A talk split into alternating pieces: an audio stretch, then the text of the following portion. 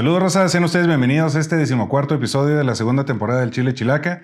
No olviden suscribirse a nuestro canal de YouTube y activar la campanita para que se enteren cuando subamos más contenidos como este. Bueno, Sergio eh, es un empresario, fundador de, varias empresas eh, exitosas que ahora forman parte del, grupo Keila. Grupo Keila, sí. Y tienes bastante experiencia en, temas de grupos empresariales e incluso como activista social, fundador de incluso centros de rehabilitación, ¿verdad, Sergio? Sí, es eh, fundaciones que apoyan centros de rehabilitaciones, eh, eh, fundaciones que ayudan a la comunidad en, riesgo y de alguna manera es lo que hemos trabajado por, por muchos años. Pues bienvenido, esta es tu casa. Muchas gracias Héctor, te agradezco tu invitación, te agradezco este espacio que nos brindas y pues aquí estamos a la orden, lo que se ofrezca. Muchas, muchas gracias. Sergio eh, es fundador y director general de fabricación de tanques y estructuras, fundador y director general de Grúas Keila, de Transportes Vector, de una empresa dedicada a la certificación y capacitación que es CE Keila, y también una empresa dedicada a la fabricación de grúas para la CFE, que es Keila Lift. Eh, además, también es fundador y director general de Asistencia Vial Ya, y eh, pues todas estas empresas ahora forman parte del grupo eh, Keila. Es fundador y presidente de la Fundación de Apoyo a Centros de Rehabilitación IBP y actualmente es presidente y fundador de FACER, que es una fundación de apoyo a la comunidad en, riesgo. Eh, platícame por qué, por qué Keila, primero, eh, ¿qué, ¿qué, es Keila? Mira, Keila es un significado muy importante para nosotros. Keila es eh, una palabra bíblica y Keila significa fuerza, fortaleza. Creo que eh, es necesario esa fuerza, esa fortaleza para poder enfrentar los riesgos de una empresa, los, riesgos en la vida. Y aparte tengo una hija que se llama Keila. Entonces, eh, para mí, la palabra Keila significa eh, un estandarte, significa algo por qué luchar, algo por qué seguir adelante, algo por qué no vencerte ante las eh, desavenencias propias de una empresa y esa, eso significa Keila. Oye, Sergio, pues empezaste en el 85 con, con tu primera empresa, estabas muy chavo, ¿no? ¿Cuántos años tenías? Sí, tenía aproximadamente unos 18 eh, años, 19 años. Eh, estaba en el colegio de bachilleres, trabajando por las mañanas en talleres de herrería. Posteriormente conseguí una máquina de soldar, pulidora, y me puse a hacer trabajos ahí a los vecinos del barrio, puertas, ventanas. Eh, después de eso empezamos a hacer estructuras un poco más grandes, empezamos a hacer tanques para la Junta Central de Aguas, eh, empezamos a hacer montajes de, minas y bueno, las empezábamos desde cero, es decir, tenemos toda la experiencia en movimiento de tierras, obra civil, eh, fabricación y montaje de estructuras, de tanques, instalábamos equipos en las minas. Entonces, eh, toda esa experiencia se ha ido acumulando y bueno, los últimos trabajos que hemos realizado pues son eh, en Heineken, hicimos aproximadamente unas 60 tanques, eh, utilizando todos nuestros equipos, todo nuestro personal. Y bueno, fueron proyectos muy importantes que eh, fueron, han sido muy valiosos para nosotros. Son, son proyectos que, que son íconos para nosotros y que de una manera nos han posicionado en el mercado. Eh, pues también hemos desarrollado muchos otros proyectos, ¿verdad? Desde aquellos años que estaba Plaza del Sol, hicimos todo lo que fue la tienda SEAS, los cines, todo eso lo hicimos nosotros. Entonces, a través de estos 30, 35 años, hemos realizado eh, muchas obras muy importantes aquí en la ciudad, pero eso me permite tener una experiencia en temas administrativos, en temas, eh, en temas de liderazgo para poder llevar adelante una empresa. Es muy diferente el hacerle trabajitos allá a tus vecinos, a, hacer pues realmente el Chihuahua que conocemos, pues hiciste Plaza del Sol, está trabajando ahora con, con que es una cervecera internacional. Pues el, el, camino ha sido, ha sido muy largo y definitivamente pues los valores se tienen que formar en la casa. Platícame de, tus papás, ellos son de aquí de Chihuahua. Eh, sí, pues eh, mi papá, bueno, era de Juárez, eh, mi mamá de Ojinaga, tengo una, soy, soy muy orgullosamente nacido en Ojinaga. Y, bueno, siempre se me enseñó una cultura del trabajo. Yo desde niño trabajaba vendiendo pasteles, trabajaba en una panadería. A, la, edad de 13 años me iba a Presidio, Texas, que está pegado a Ojinaga. Nos brincábamos todos los días a las 4 de la mañana, teniendo 13 años o antes de tener los 13 años nos brincábamos eh, por el puente de la estación para ir a trabajar eh, a, Presidio, Texas. Íbamos a trabajar en lo que era la cebolla y trabajábamos como jornaleros. Pero la verdad de las cosas que yo estoy muy orgulloso de esa historia porque me ha formado, me ha enseñado una cultura de trabajo, me ha enseñado a que las cosas se pueden hacer.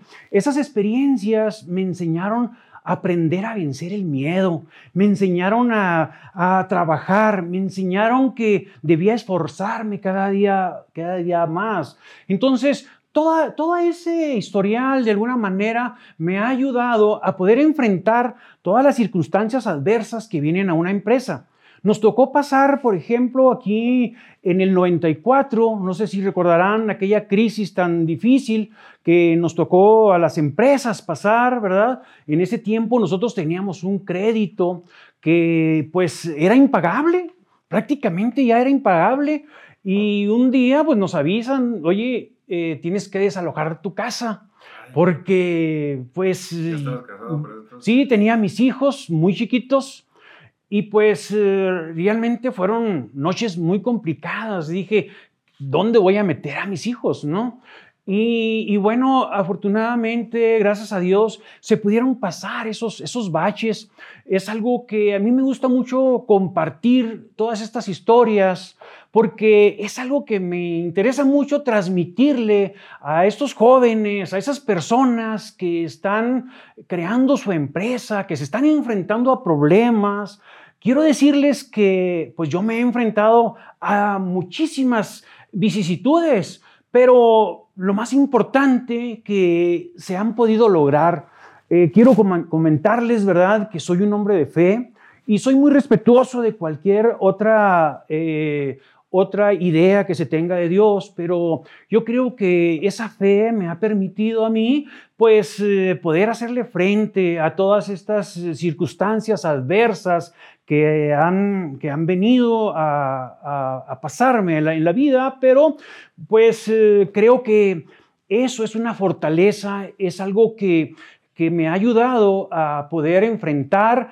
y poder eh, decir que se tiene una empresa hoy que, claro, no es eh, la empresa perfecta, seguimos, seguimos trabajando muy fuerte en esta, en esta empresa.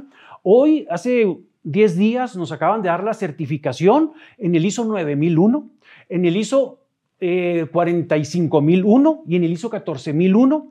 Somos una empresa socialmente responsable, con distintivo socialmente responsable. Y bueno, eh, una de las grandes satisfacciones es que eh, somos una empresa generadora de empleos. Cuando llega una persona ahí a la caseta y va a solicitar empleo, para mí yo veo la manera como sí el darle el trabajo. Para mí me interesa mucho generar empleos. Ahorita es una situación muy complicada porque eh, mucha gente se ha quedado eh, sin empleo y pues de alguna manera es un tema que me preocupa. Es un, y no solamente me, me preocupa, es un tema que me ocupa estar trabajando en ello.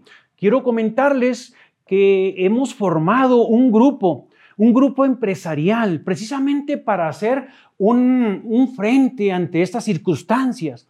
Este grupo empresarial se llama Vector Alianza Empresarial. Son aproximadamente unos 20 empresarios que han cobijado este sueño, que han cobijado este proyecto y bueno, estamos trabajando muy fuerte en el tema de la creación de empleos. ¿Cómo podemos nuestras empresas eh, hacerse más fuertes para generar empleos? ¿Cómo podemos tener una bolsa de trabajo? ¿Cómo podemos tener una dispersora financiera para aquellas empresas pequeñas que requieren un apoyo? Y con el apoyo de los empresarios estamos teniendo una bolsa de dinero para poder hacer ese préstamo a esas empresas más pequeñas. Entonces, creo yo que eh, hay muchísimas cosas muy interesantes que se pueden estar haciendo y que tristemente no se hacen. Fíjate, Sergio, en el tema ese de, precisamente empresarial y de, la pandemia, eh, platicaba yo con mi hermano, uno de mis socios, que, además de mi hermano, ya lo conoces, Carlos. Eh, pues digo, se ve una época difícil, muchas empresas están quebrando y ves en, en la cara de, de, mucha gente una cara de preocupación, de que no, no saben qué hacer y, y, realmente todos los que hemos sido emprendedores en algún momento de nuestra vida hemos visto esa cara en, en el espejo. Te pasó a ti en el, en el, en el 94 y evidentemente eso te sensibiliza a, a, muchas cosas. Yo estoy seguro que en ese momento cuando te sacaron de tu casa, no sabías qué decirle a tu señora, no sabías qué decirle a, a, tus hijas, tenías que tomar decisiones en la empresa porque ya había más familias dependiendo de ti. Entonces te pones en el papel de la gente que depende de ti y de, tus decisiones y te imaginas en la situación que estás eh, tú en ese momento diciéndole a, sus esposas, oye, pues me quedé sin trabajo por, por la crisis, ¿cómo le haces? No? Y ahora que se junten empresarios que tienen experiencia, que tienen recursos, ayudar a otros emprendedores, pues evidentemente es algo que, que necesitamos aquí en Chihuahua. ¿Es cuándo va a empezar ese programa? ¿Ya No, no, ya estamos trabajando. Ya estamos trabajando con este grupo de empresarios por cierto, mañana tenemos una reunión muy importante eh, con todos estos empresarios y ya estamos trabajando, porque la invitación cuál es, Héctor? Mira, la invitación es que salgamos de nuestra zona de confort. Eh, la situación es que eh, seamos empresarios activos o que seamos profesionistas activos, obreros activos, que estemos, estemos proponiendo proyectos, que estemos buscando soluciones a este problema. Es muy triste ver ese desempleo en el cual ahorita estamos, estamos pasando. Pero ¿qué sucede? Mira, todo el mundo nos quejamos. Somos muy buenos para estar, estarnos quejando en, el, en cualquier chat, pero la invitación es hoy para que esta sociedad civil se sensibilice y que tenemos que ser parte del cambio. Los comunicadores tienen que ser parte del cambio. Los constructores. Ya basta de estar viendo desde la barrera. Ahora tenemos que ponernos en un lugar activo. Mira, yo tengo mi empresa y tengo mucho trabajo. No tendría tiempo para estar aquí. Pero lo hago porque siento un deseo vehemente dentro de mi corazón poder ayudar a esos empresarios, a esos, a esos innovadores que vienen. Veo gente muy vulnerable en las calles. Nosotros hemos trabajado por más de 20 años con la gente con problemas y adicciones y hemos pedido a todos los gobiernos una clínica de desintoxicación para estas personas adictas. Y nadie nos ha hecho caso. En cambio, yo fui a una clínica que, estuvo en, que está en Hermosillo, que depende del gobierno del estado y que están trabajando activamente en la rehabilitación de estas personas. Pero no solamente ese, ese es un sector. ¿Qué está sucediendo en las colonias de nuestra periferia? Tristemente, las colonias de nuestra periferia están sufriendo por falta de agua, por falta de seguridad pública, por falta de alumbrado. ¿Qué acaso no podemos trabajar? ¿Qué acaso no podemos como empresarios unirnos verdaderamente en un proyecto ciudadano para poder participar activamente en la solución de estos problemas? Es algo muy difícil de conseguir, que varios lo han intentado y realmente no, no han podido este, hacerlo. Esperemos que ustedes, ahora que están juntando, tengan, tengan más suerte. Es, eso es cierto, eso que comentas, Héctor. Mira, las estadísticas nos muestran que de 100 personas a que se les invita a trabajar en, y que sean parte activa en una comunidad, solamente el 33% accede a trabajar.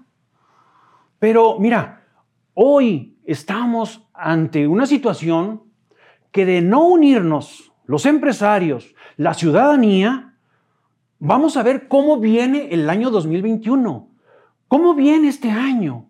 Y nosotros cada quien trabajando desde sus trincheras, cada quien haciendo las cosas a su manera. Por eso es que hemos decidido enarbolar este proyecto, porque queremos, queremos invitar a muchas personas, queremos, queremos decirles que queremos hacer las cosas bien.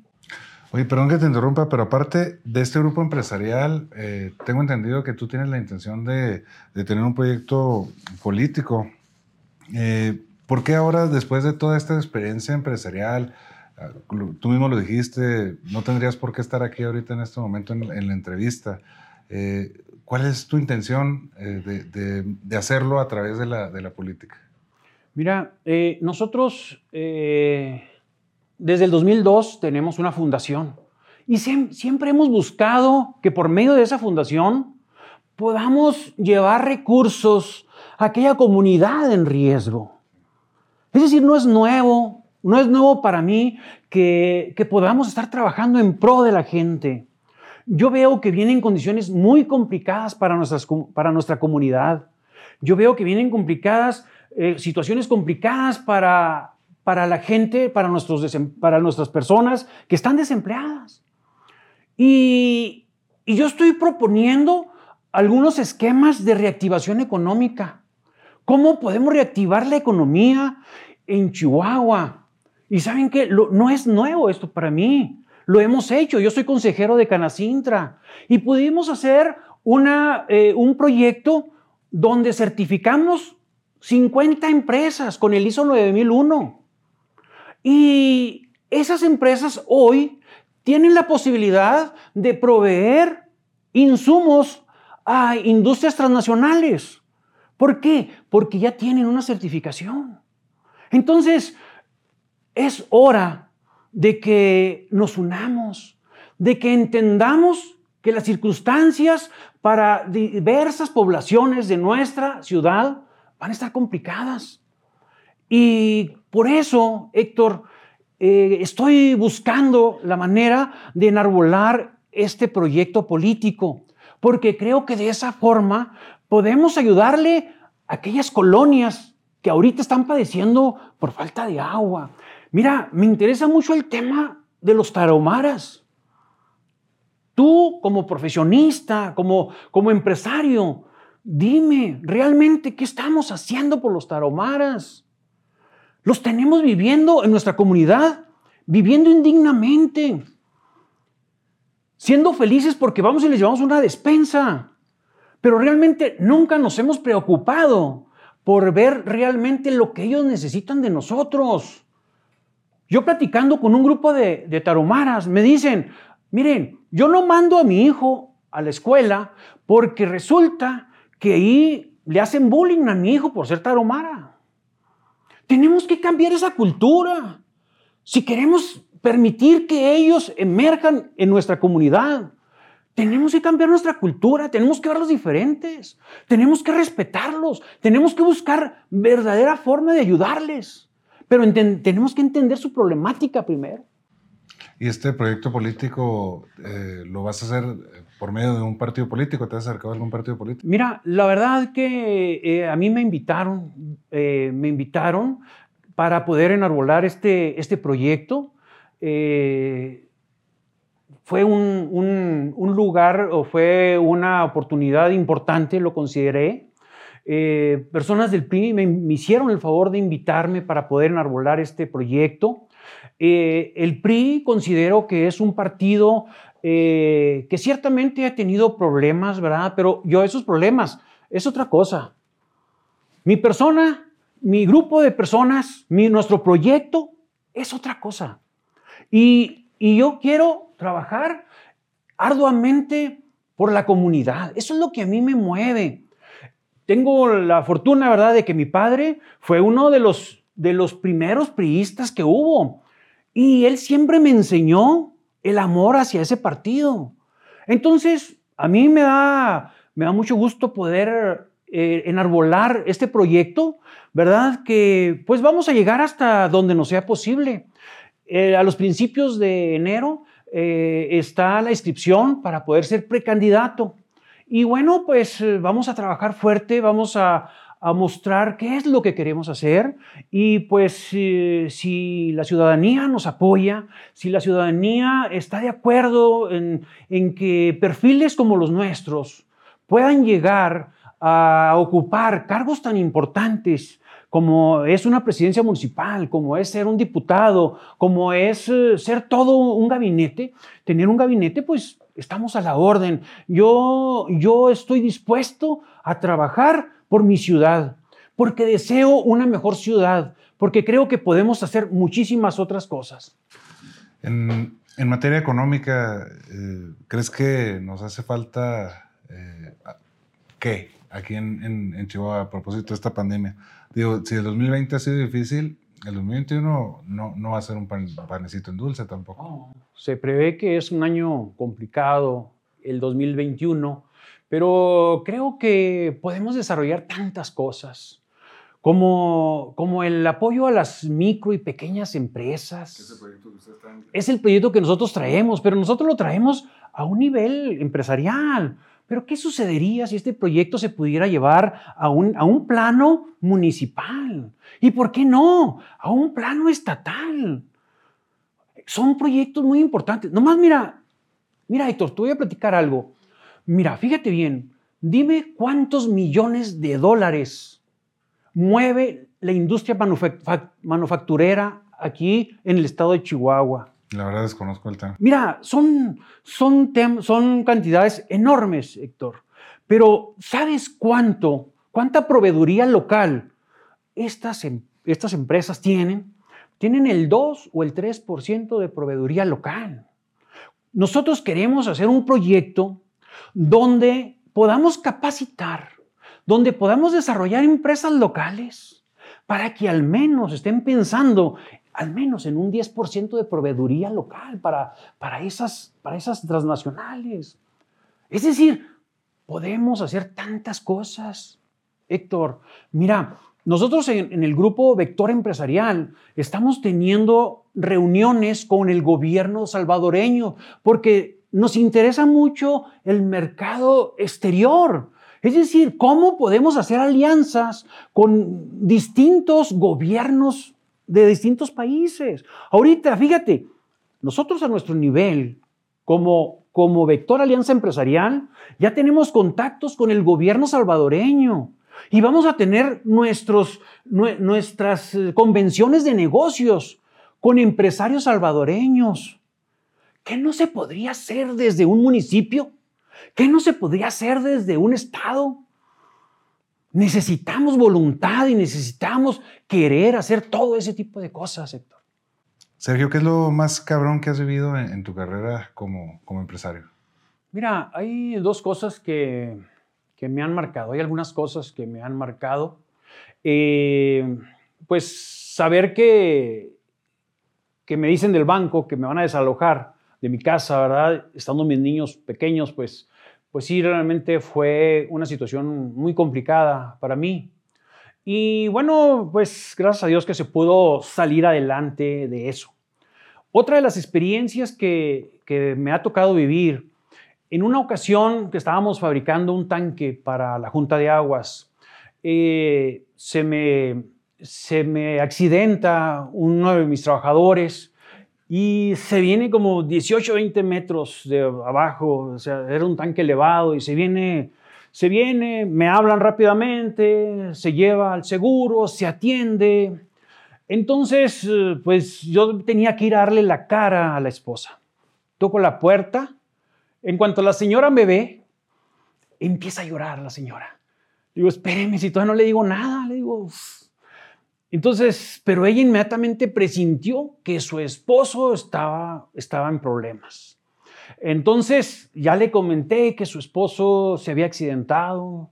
Afortunadamente, este compañero de trabajo eh, se recuperó, ahorita está bien, pero son cosas que me han marcado y que pues eh, ahí están, ahí están y que de alguna manera también eso fortalece, fortalece mi vida, fortalece eh, las cosas que yo hago. Entonces, esas son. ¿Qué es lo más chingón que has hecho eh, como empresario? Pues mira, yo pienso que eh, luchar día a día por una empresa es algo muy importante. Y, bueno, hay circunstancias difíciles en las empresas y bueno, pues eh, eh, es, es, es muy bonito enfrentarse a muchas cosas. Pero algo que, algo que me llenó de, que me llenó a mí de orgullo es que yo te platicaba ahorita que soy de Ojinaga, que siendo, que siendo este, un niño, pues me tenía que brincar el, el, río Bravo, irme por abajo de los vagones eh, para poder pasar a Estados Unidos y poder trabajar ahí. Y venir con un calorón de 45 grados, a eso de las 3, 4 de la tarde y todo eso. Pero ¿cuál fue mi sorpresa? Que al cabo de 20 años, Héctor, eh, yo estaba trabajando para unas empresas en Odessa, Texas, y estábamos construyendo tanques y estábamos vendiéndole tanques, y me piden que hagamos muchos tanques. Entonces voy y le toco la puerta al presidente municipal de Ojinaga y le digo, oye, necesito un, terreno. Y pues, eh, eh, sí, dice, ¿cómo no? vente, dice, vamos a ver algunos. Me sube en su camioneta y empezamos a ver algunos terrenos. ¿Cuál fue mi sorpresa, Héctor? Que llego exactamente al terreno donde hacía 15, 20 años me pasaba por el, por el puente. Yo dije, ¿qué sucedió? O sea, ¿qué pasó aquí? ¿Qué? O sea, yo dije, ¿cómo está? es posible? Y me dice, oye, en aquel terreno en donde yo pasaba, me quedaba a las 4 de la mañana con mucho temor, un niño de 12 años y medio, me, tenía que estar ahí porque mis compañeros se iban más adelante y que un día llega el presidente municipal y te dice, oye, ¿no quieres este terreno para hacer una nave industrial? Entonces, para mí ha sido mucha, mucha bendición. Pero te voy a decir una cosa, Héctor, la mejor empresa, así como luchas por una, por una, por una empresa, la mejor empresa es la familia. Yo le doy gracias a Dios que me permite tener mi familia. Tengo cuatro hijos, tengo mi esposa. Y, claro, ¿verdad? Con todas las circunstancias que tú sabes que se viven en, los, en, los, en las familias, pero créeme que esa es mi, mejor empresa. Créeme que eh, busco cada día, así como cada día busco ser un mejor patrón, busco cada día ser un mejor esposo. ¿Cuál, sido, eh, crees que, aparte de la fortaleza que hasta en el nombre de tus hijas y de tus empresas está manifiesta, qué ha sido la clave de este éxito, de, digo, de ser un niño que cruzaba la, la frontera a ser un empresario que ya solo en sus empresas es exitoso y quiere compartir este éxito con, con más gente? Eh, ¿En qué radica ese, ese éxito? Sí, mira, mira Héctor, sin afán de tratar de ser religioso, déjame decirte, como yo te dije al principio, pues que soy un hombre de fe, me considero un hombre de fe y que creo que la fe definitivamente ha jugado un papel preponderante en mi vida, porque no ha habido nada que me detenga. Eh, no sabía hacer los primeros tanques y aprendimos a hacerlos. No sabía hacer las primeras estructuras y aprendimos a hacerlas. No sabía operar las primeras grúas y aprendimos a hacerlas. Aprendimos a fabricar grúas. Fíjate, es una fábrica chihuahuense que pocos saben, pero tenemos una fábrica que fabrica grúas y que también tenemos grúas en renta. Y no ha habido nada que me detenga. No ha habido nada que me detenga. Soy un hombre de fe y sé que, eh, que eso me ha permitido salir adelante. Y no me he aprendido a vencer el miedo. Imagínate, Héctor, aquel niño a los 12 años y medio, estar enfrente de la nada, estar en la oscuridad a las 4 y media de la mañana. Y, vi un día que venía un hombre, venía un hombre caminando a las 4 y media de la mañana, no había nadie, solamente venía ese hombre y venía yo, y estaba yo ahí. Entonces yo lo único que hice es agarrar, metí mi mano al bote porque para cortar cebolla se utilizaban unas tijeras. Entonces yo dije, yo no sé qué intenciones venga este hombre. Yo agarré, metí mi mano al, bote y yo dije, yo tengo que defenderme. Y viene este hombre y me doy cuenta que es mi tío. Y ya lo saludo, y, pero aprendí desde ese momento, Héctor, a enfrentarme al miedo. y a vencerlo. Y eso es lo que yo quiero invitar a la gente, que se enfrente al miedo y que lo venza. Y que la fe es importantísimo para poder vencer ese miedo. Oye, pues es impresionante la, historia esa de, lo que haces a los 12 años. Yo tengo un hijo de, 12 años, no lo dejo de ir al Oxxo solo. No me lo imagino a las 4 de la mañana defendiendo eh, su vida. Eh, Sergio, eh, vamos a pasar esta parte de, la plática, de la entrevista, en donde el entrevistado actual contesta tres preguntas del invitado anterior, que en este caso es el doctor David Jaques Blacaler, que es un eh, odontólogo de, la ciudad de Delicias. Él hizo su, especialidad ya en, Argentina. Y por favor, volteando a la cámara, vamos a contestar la primera pregunta. Bueno, la primera sería, para ti, ¿qué es el éxito? Bueno, pues ustedes saben que pues, muchos autores han querido definir esta palabra. Es una palabra eh, complicada, pero pues eh, yo creo que, que el éxito, primeramente que nada, pues es, eh, es tener una concepción de, de un Dios eh, bueno. Eh, posteriormente es, es extrapolar esto a, tu familia, porque al final de cuentas lo más importante pues es la familia. Y, bueno, yo creo que salir adelante en estos temas, pues yo creo que eso yo consideraría éxito. Yo creo que tener un propósito en tu vida, eh, creo que eso es muy valioso. Eh, yo creo que el propósito te, te extrapola o te, te potencializa a otro lugar. Entonces, creo que el éxito, el éxito está, está en, eso, ¿verdad? Tener un propósito en tu vida, eh, tener una familia, tener una relación importante conforme tú concibas a tu Dios, creo que esas, esas cosas son, son importantes. La segunda sería, ¿cuál es tu mayor virtud? Pues... Eh, no sé, ¿verdad? Eh, ahí a, veces se complica esa, esa, pregunta, ¿verdad? Responder mi, mayor virtud. Pues eh, eh, creo que, que, número uno, pues he sido un hombre de fe, un hombre trabajador. Me ha gustado mucho mi trabajo. Me gusta ser responsable, me gusta ser responsable, me gusta ser disciplinado. Y creo que esa es algo de, de, mis virtudes o mi virtud. Y bueno, lo digo con mucha humildad, ¿verdad? Este, pensando en que uno cada día busca la manera de, ser un mejor hombre, de ser un mejor esposo, de ser un mejor patrón, de ser un mejor eh, ser humano. Y, bueno, pues en eso englobaría lo que es esta pregunta. Y la tercera sería, ¿cuál es tu mayor defecto?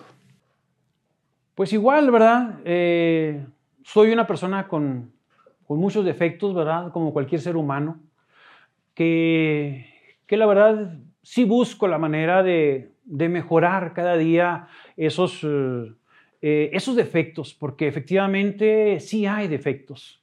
Y más la gente que me conoce sabe que, que no soy un hombre perfecto, que soy un hombre con muchos, con muchos defectos. Y bueno, a veces a lo mejor eh, eh, yo quisiera mejorar a veces mi carácter, ¿verdad? Ser, ser mejor, me, refiero en cuanto a mi forma de reaccionar ante, ante algunas circunstancias.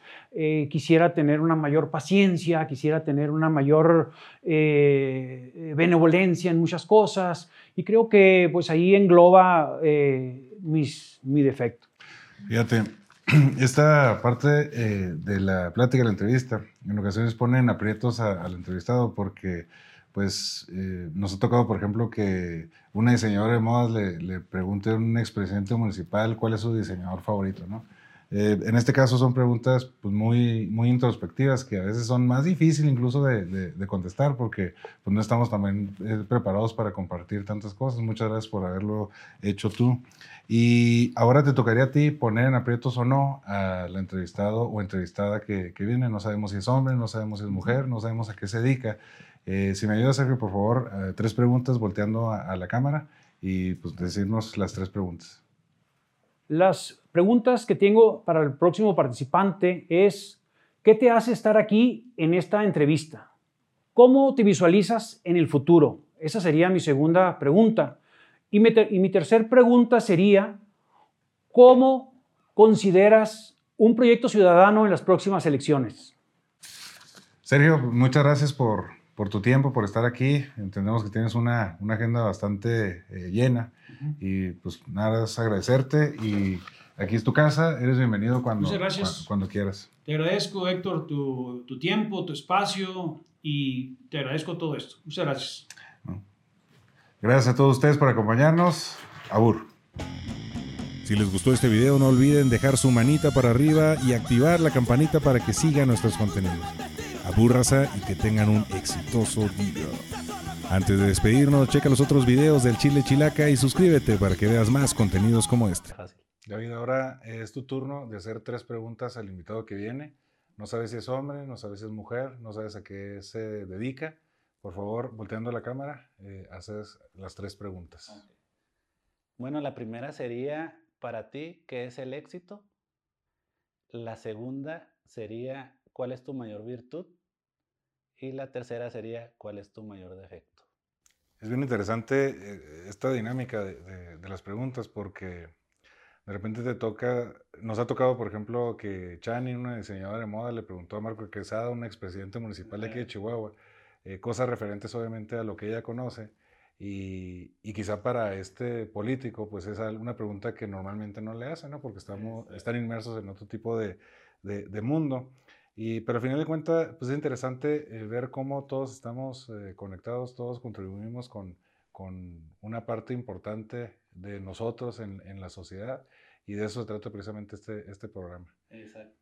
Bienvenido, eh, muchas gracias por, por acompañarnos, David. Este, ya vamos a, despedir el programa. ¿Dónde pueden eh, seguirte en las redes sociales a ti y a, tu negocio? Muchas gracias por invitarme. Este, la verdad que la pasé muy bien. Eh, en cuanto a las redes sociales, pues nos pueden encontrar en, en Facebook, pues como Jax Black ayer. Ahí este, pueden encontrar, yo subo muchos casos, muchos casos de mis pacientes en el avance, ¿verdad? el inicio, fotografías intermedias. Este, doy mucha información sobre los tipos de tratamientos que existen. Eh, también en Instagram como Jax Blacayer. Este, ahí van a poder ver muchas, muchas imágenes de casos clínicos y, y su avance y desarrollo. Es- esas son mis redes. Muy bien, muchas gracias.